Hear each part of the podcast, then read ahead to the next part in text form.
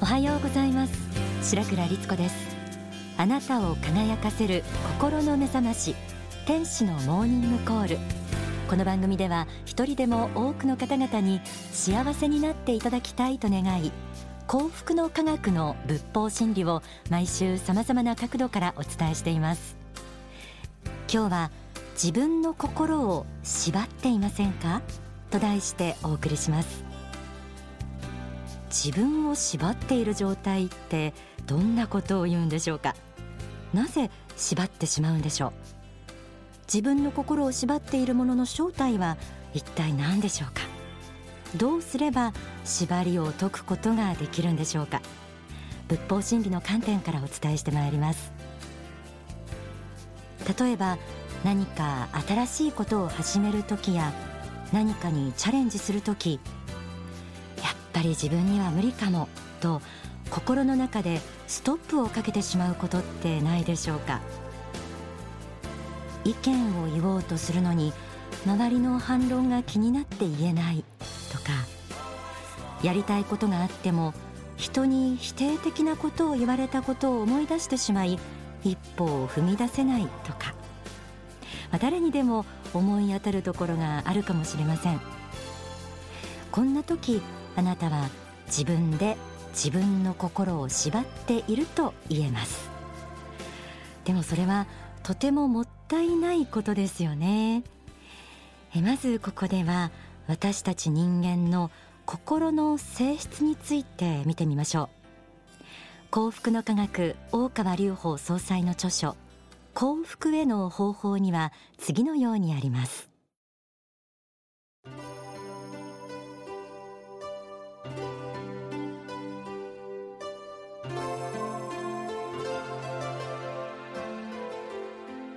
各人の心は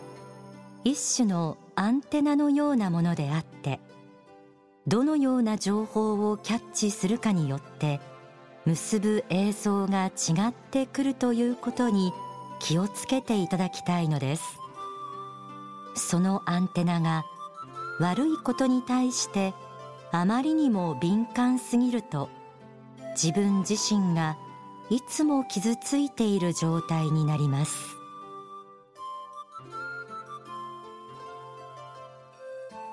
人間の心は良いことも悪いこともキャッチするアンテナのようなものであるということでした。心のアンテナが悪いことに対して必要以上に敏感になってしまうといつも傷ついた状態になってしまうとありましたよね、まあ、いつも傷ついてるなんて自覚がないという人でも先ほど触れたように何かに取り組もうとした時心の中で否定的な出来事を思い出してやっぱり無理かもしれないと思ってしまうということはもうその時点ですでに十分過去の傷を引きずっているということなんです。そんな皆さんでも子供の頃は違いましたよね。皆さんが子供だった頃のことを思い出してみてください。子供の頃は自分で自分を否定したり自分を限定することってなかったと思いませんか？でも成長するにつれて私たちは自分で自分を否定したりストップをかけたりすることがだんだん多くなってきます。その始まりは恋愛受験就職仕事のことなど人生の折々で敗を重ねたこと。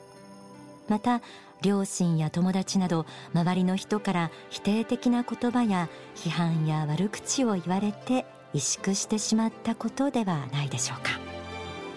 まあるいは既存の枠にはめられてあなたはこうだと決めつけられたことが傷になって残っているのかもしれません。書籍幸福の原点には否定的な言葉によって受ける影響を例にこのように説かれています。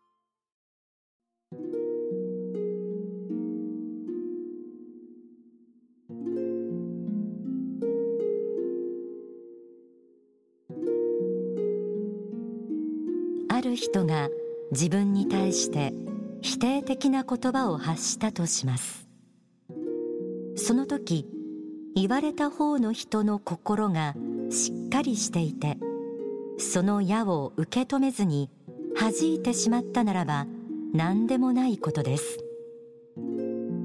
ところがそれがまともに刺さってしまえば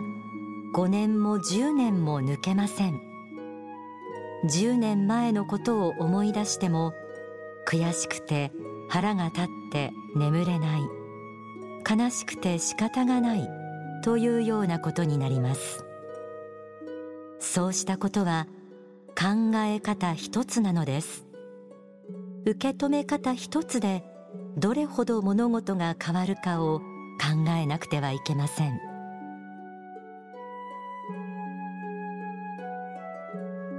言葉の受け止め方によって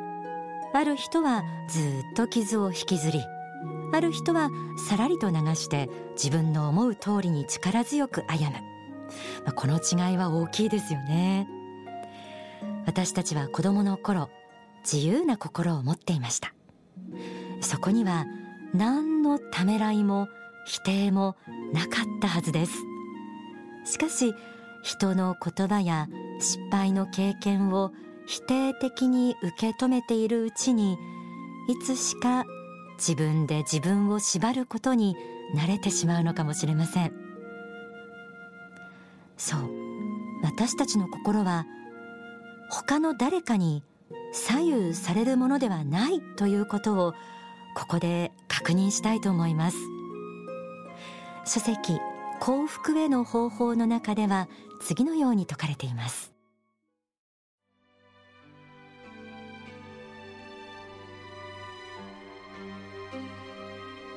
自分の心は自分自身で支配できます。これは100%可能です。自分の思いは自分以外の誰にも変えることはできません。自分の思いは自分自身で決めることができるのです。皆さんは自分は幸福か不幸かということを他の人の目で見て幸福か不幸かというように得てして他の人に決めてもらっているのではないでしょうか。そうではなくて幸福か不幸かを決めるのは自分自身なのです。これ以外にないのです。あなた自身がどのように考えるか。これがすべてなのです。自分の心は自分自身で支配できるという力強い言葉がありました。私たちが何かを選んだり新しいことを始めたりするとき他の誰にもそれを左右したり支配したりすることはできません。他人の批判の中にも一理あるかもしれませんがでもまだ始めていないうちからマイナスの言葉をぶつけられてひるんでいるならそれは自分の本来の強い心自由な心を忘れたもったいない態度だと言えるかもしれません。また過去に起こった出来事かけられた言葉は変えることはできません。しかし大切なのは私たちの心がどういうふうにアンテナを張り物事を受け止めてきたかということではないでしょうか。いつも番組でお伝えしているように人間の本質は魂心が本質です。そしてそんな私たちは生まれてくる前から自由な魂だということを付け加えてみたいと思います。書籍信仰告白の時代発展思考には次のように説かれています。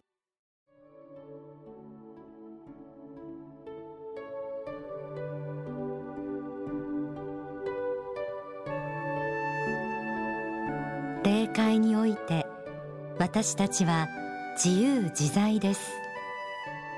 私たちは本来霊的なる存在であるのです。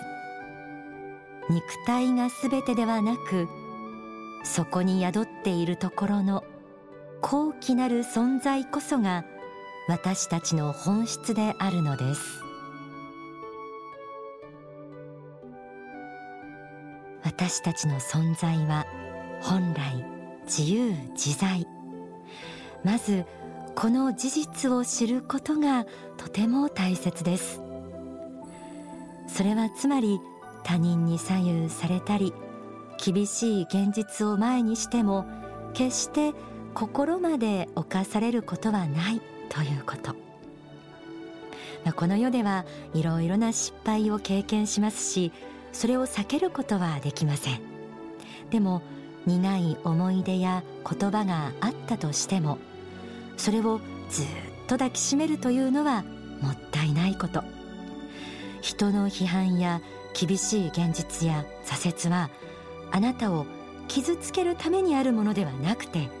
それをどう受け止め未来をどう作っていくかを問うてくれているのかもしれません。もしあなたが自由な心を自分で勝手に縛っているなら今すぐ手放してしまいましょう。もし自分を否定するようなことがあっても勇気を持って忘れてしまいましょう。それは本来のあなたの評価ではないかもしれないんです。本来の自分はもっと自由な存在だということを信じて自分の心を解放し自分だけの個性自分だけの良さを発揮することがもっとできるんじゃないでしょうか。ではここで大川隆法総裁の説法をお聞きください。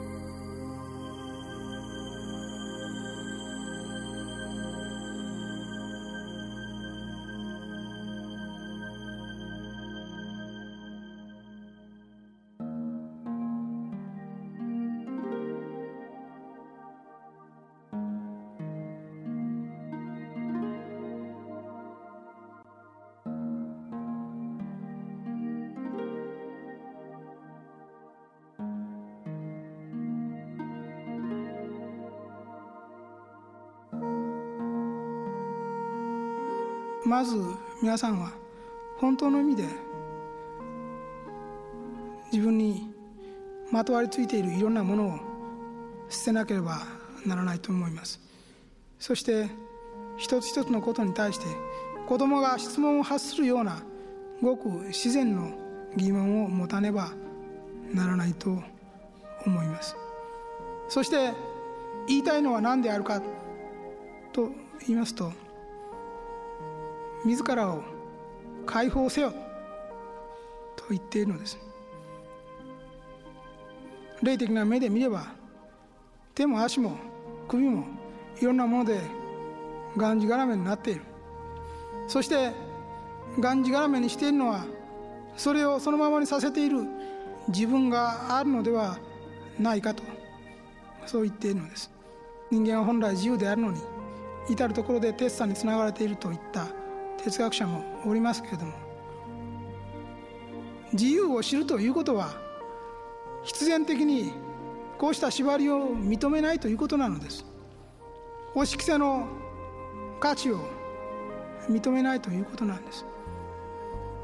本来の自由とは何かというとダリアの球根にはダリアの花が咲き桜の木には桜の花が咲く。朝顔の種をまけば朝顔が咲く。そのようにごく自然に神が予定されているところの美しき調和の姿を表すということです。何故に他の人の存在によって介在によってその価値観によって自分をねじ曲げようとするか。なぜ朝顔のつるに百合の花を咲かそうとするか。なぜ百合の花に菊の花を咲かそうとするか。そんなことをせずともそれぞれの花はそれぞれに美しく咲いている。それで良いのだということ。をスミレの花が一体どれほどの仕事をしているかは定かではないけれどもスミレの花は大いなる宇宙の摂理のもとに神の命のもとにスミレであり続けるということを願いとしスミレはスミレの使命を実現するために見事な花を咲かせそしてその場所が野原であろうが山であろうが岩場であろうがそれをいとわずにただ無心に咲いている。こうした純粋さをいつ私たちは忘れたのでしょうか。忘れているのではないか。スミレがスミレの花を咲かせるために一体いかなる制約があったでしょうか？どのようなものが邪魔をしているのでしょうか？そんなことをスミレは多分考えていないはずです。風が吹いたから花が咲かせられないとかそんなことは考えていない。ごく自然に伸びていかんとして伸びている。そういう姿があるはずです。私が今皆さんに訴えたいことは自分の内にあるこの自由の目というものを発見しなさい。それを伸ばしていきなさい。決して他の人に咲くべき花を自らに咲かそうとするのではなく自らは自らの花を自然に咲かそうとしなさい。そこに何らのてらいもないはずです。何らのおごりもないはずです。ごく自然に。咲かせるべきものを咲かせなさい。どうかこの本来の自由の姿これをもう一度思い起こしてほしい。他人のせいにするではなく周りのもの環境こんなものを考えるでなくごく自然に自分が育ちそして振る舞い生きてきたらどうなったであろうかということを知っていただきたい。これがこれからの未来を生きていく人間にとってどうしても大事なことであるんです。